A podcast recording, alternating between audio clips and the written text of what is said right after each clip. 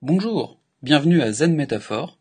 Chaque semaine, une image simple pour comprendre quelque chose qui n'aurait jamais dû être compliqué dans le développement informatique.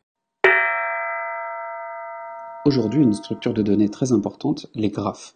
Encore une fois, mon but n'est pas que les profs d'algo s'étranglent scandalisés devant ce que je raconte, mais de dédramatiser pour que les débutants, qui peuvent facilement coincer sur la technicité qu'on donne au sujet, soient un peu rassurés avec le concept de graphe. Surtout que vous comprenez très bien le principe en regardant le GPS ou un plan de métro. sinon, je rappelle que tous les épisodes sont sur le site zenmetaphore.net, zenm4.net, slash 017 puisque c'est l'épisode 17.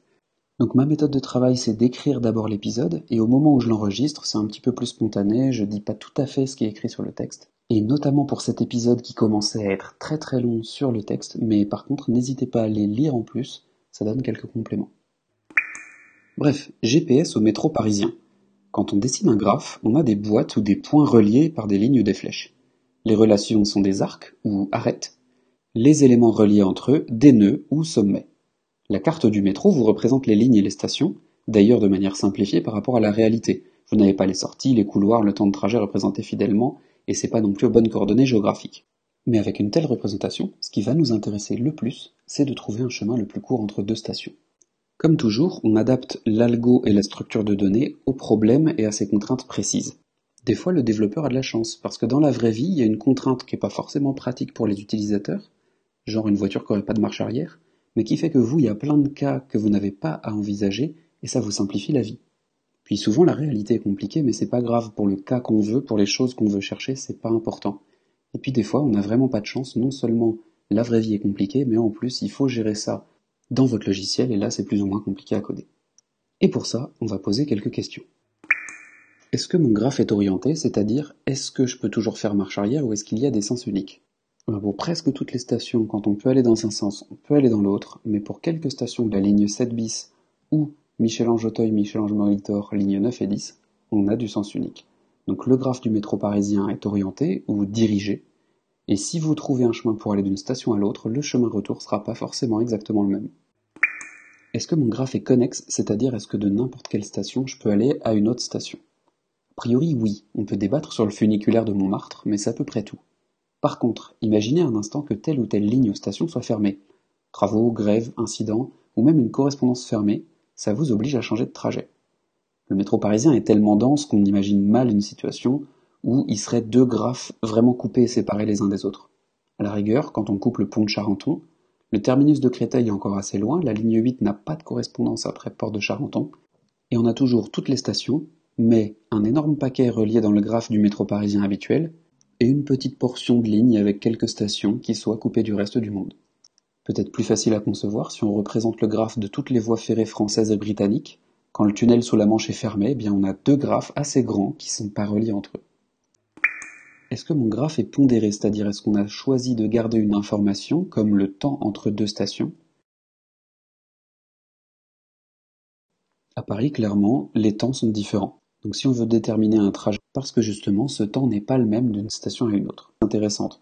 Mais en plus, on a aussi les correspondances plus simples, et puis le fait de marcher en surface, de l'adresse de départ à l'adresse d'arrivée. Et en voiture, votre GPS va probablement même avoir des poids différents, voire toute une liste de contraintes comme les kilomètres à parcourir, mais aussi les vitesses maximum autorisées, voire ajoutant le trafic en temps réel, et ça lui permet de calculer le temps et l'argent que vous passez pour vous proposer un trajet plutôt qu'un autre. Bref, on a choisi de garder une information sur les arêtes, sur chaque trajet. On appelle ça le poids et on dit que le graphe est pondéré. Et à partir de là, on peut envisager plusieurs algos pour trouver le plus court chemin. On part d'une station, on va simuler tous les chemins possibles, et puis ensuite on va voir. Si vous le faites vous-même, vous allez repasser par plein de stations dans l'espoir de toutes les visiter. Et puis qui sait de trouver un chemin à raccourci qui vous gagnerait du temps. Comme c'est informatisé, on peut se dire que vous avez une équipe ou que vous avez une infinité de clones de vous-même, et ils doivent se parler entre eux pour se dire quelles portions ils ont déjà visitées, donc c'est pas la peine de le refaire, etc., etc. Et c'est là qu'on va poser une autre question. Est-ce que mon graphe est cyclique, c'est-à-dire est-ce qu'en partant d'une station, je peux y revenir? Alors à Paris, oui, vu le nombre de lignes, et puis le fait que tout simplement tous les chemins sont faisables en sens inverse. Dans la vraie vie, bien sûr, on sait qu'on a déjà visité tel ou tel endroit, et donc dans la plupart des algorithmes, on va faire pareil, on va conserver une liste des sommets qu'on a déjà visités. C'est là qu'on va tomber sur un autre piège, le cycle absorbant. On s'est dit qu'on avait des poids dans notre graphe, On pourrait envisager qu'il y ait des poids négatifs. Sur les transports, personne ne vous fait revenir dans le temps, mais imaginons que vous ayez construit un graphe pour représenter une suite de choix et d'étapes, certaines étapes où vous payez de l'argent, et puis d'autres étapes où on vous en rembourse. Bon, si vous trouvez une combine pour gagner de l'argent indéfiniment, pourquoi pas, hein, c'est probablement soit pas légal, soit pas éthique, soit avec des conditions de départ particulièrement tordues, mais pourquoi pas. En tout cas, parcourir un tel graphe pour trouver le coût le moins cher, c'est une question qui n'a pas de sens, puisque le moins cher c'est moins l'infini. La plupart des algos de plus court chemin ne savent pas gérer ce cas-là, donc le mieux qu'ils puissent faire, c'est que certains détectent quand ça arrive, et c'est déjà pas mal. Bon, on a raisonné tout l'épisode sur la carte du métro. Maintenant, comment on pourrait stocker de telles informations dans un ordinateur? Deux des méthodes les plus utilisées sont la liste d'adjacence et la matrice d'adjacence. La liste d'adjacence, c'est quand chaque station connaît ses voisines, c'est-à-dire celles qu'on peut atteindre à partir de l'endroit où vous êtes.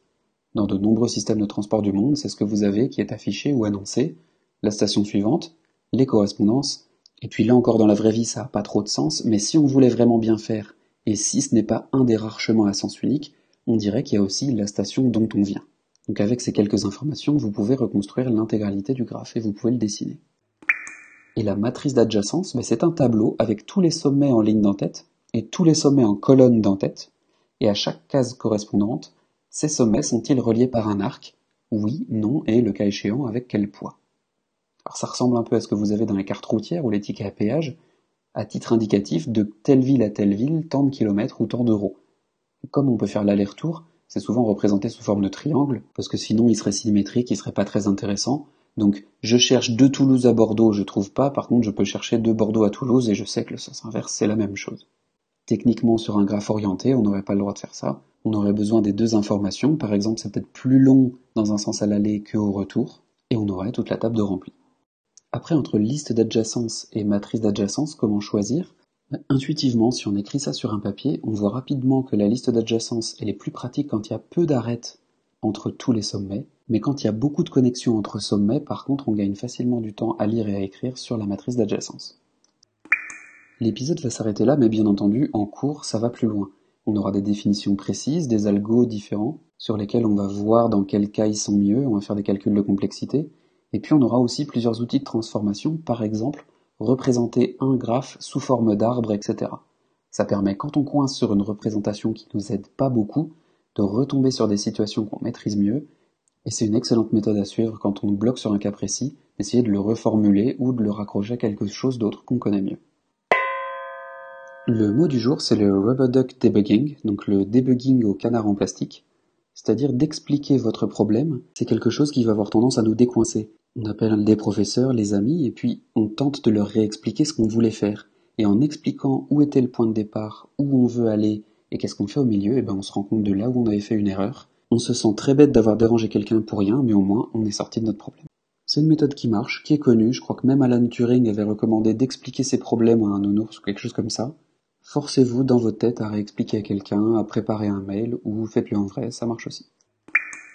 Et le tout doux du jour, quand vous faites du mentoring à quelqu'un, quand vous l'aidez, c'est la maïotique. Donc c'est un truc de Socrate, c'est-à-dire de laisser ceux qui apprennent réexpliquer pour les faire accoucher de la connaissance qu'ils ont déjà.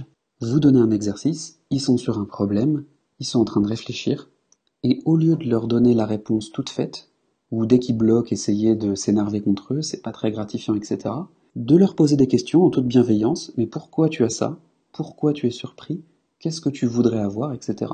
Et ça aide à ce qu'ils accouchent eux-mêmes, qu'ils refassent la réflexion du début, et qu'ils apprennent un petit peu où ils étaient en train de se tromper, et qu'ils soient contents à la fin d'avoir réussi quelque chose, où à 80% ça venait de leur réflexion et pas d'une réponse et d'un corrigé d'exercice. Je dis pas que c'est facile, je dis pas que c'est gagné, mais c'est vrai que quand quelqu'un est déjà perdu, venir en plus lui poser des questions sur quelque chose avec lequel il a du mal, ça peut être mal vu, ça peut être inquisiteur, enfin c'est pas très agréable, mais tentez le coup.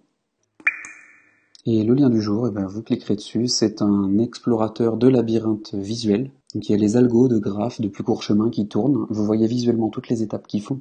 Et si vous êtes en train de bosser là-dessus, ou tout simplement pour le regarder parce que c'est un petit peu hypnotique, n'hésitez pas. Voilà, c'était Zen Métaphore. Plus d'informations sur zenmétaphore.net Z-E-N-M 4.net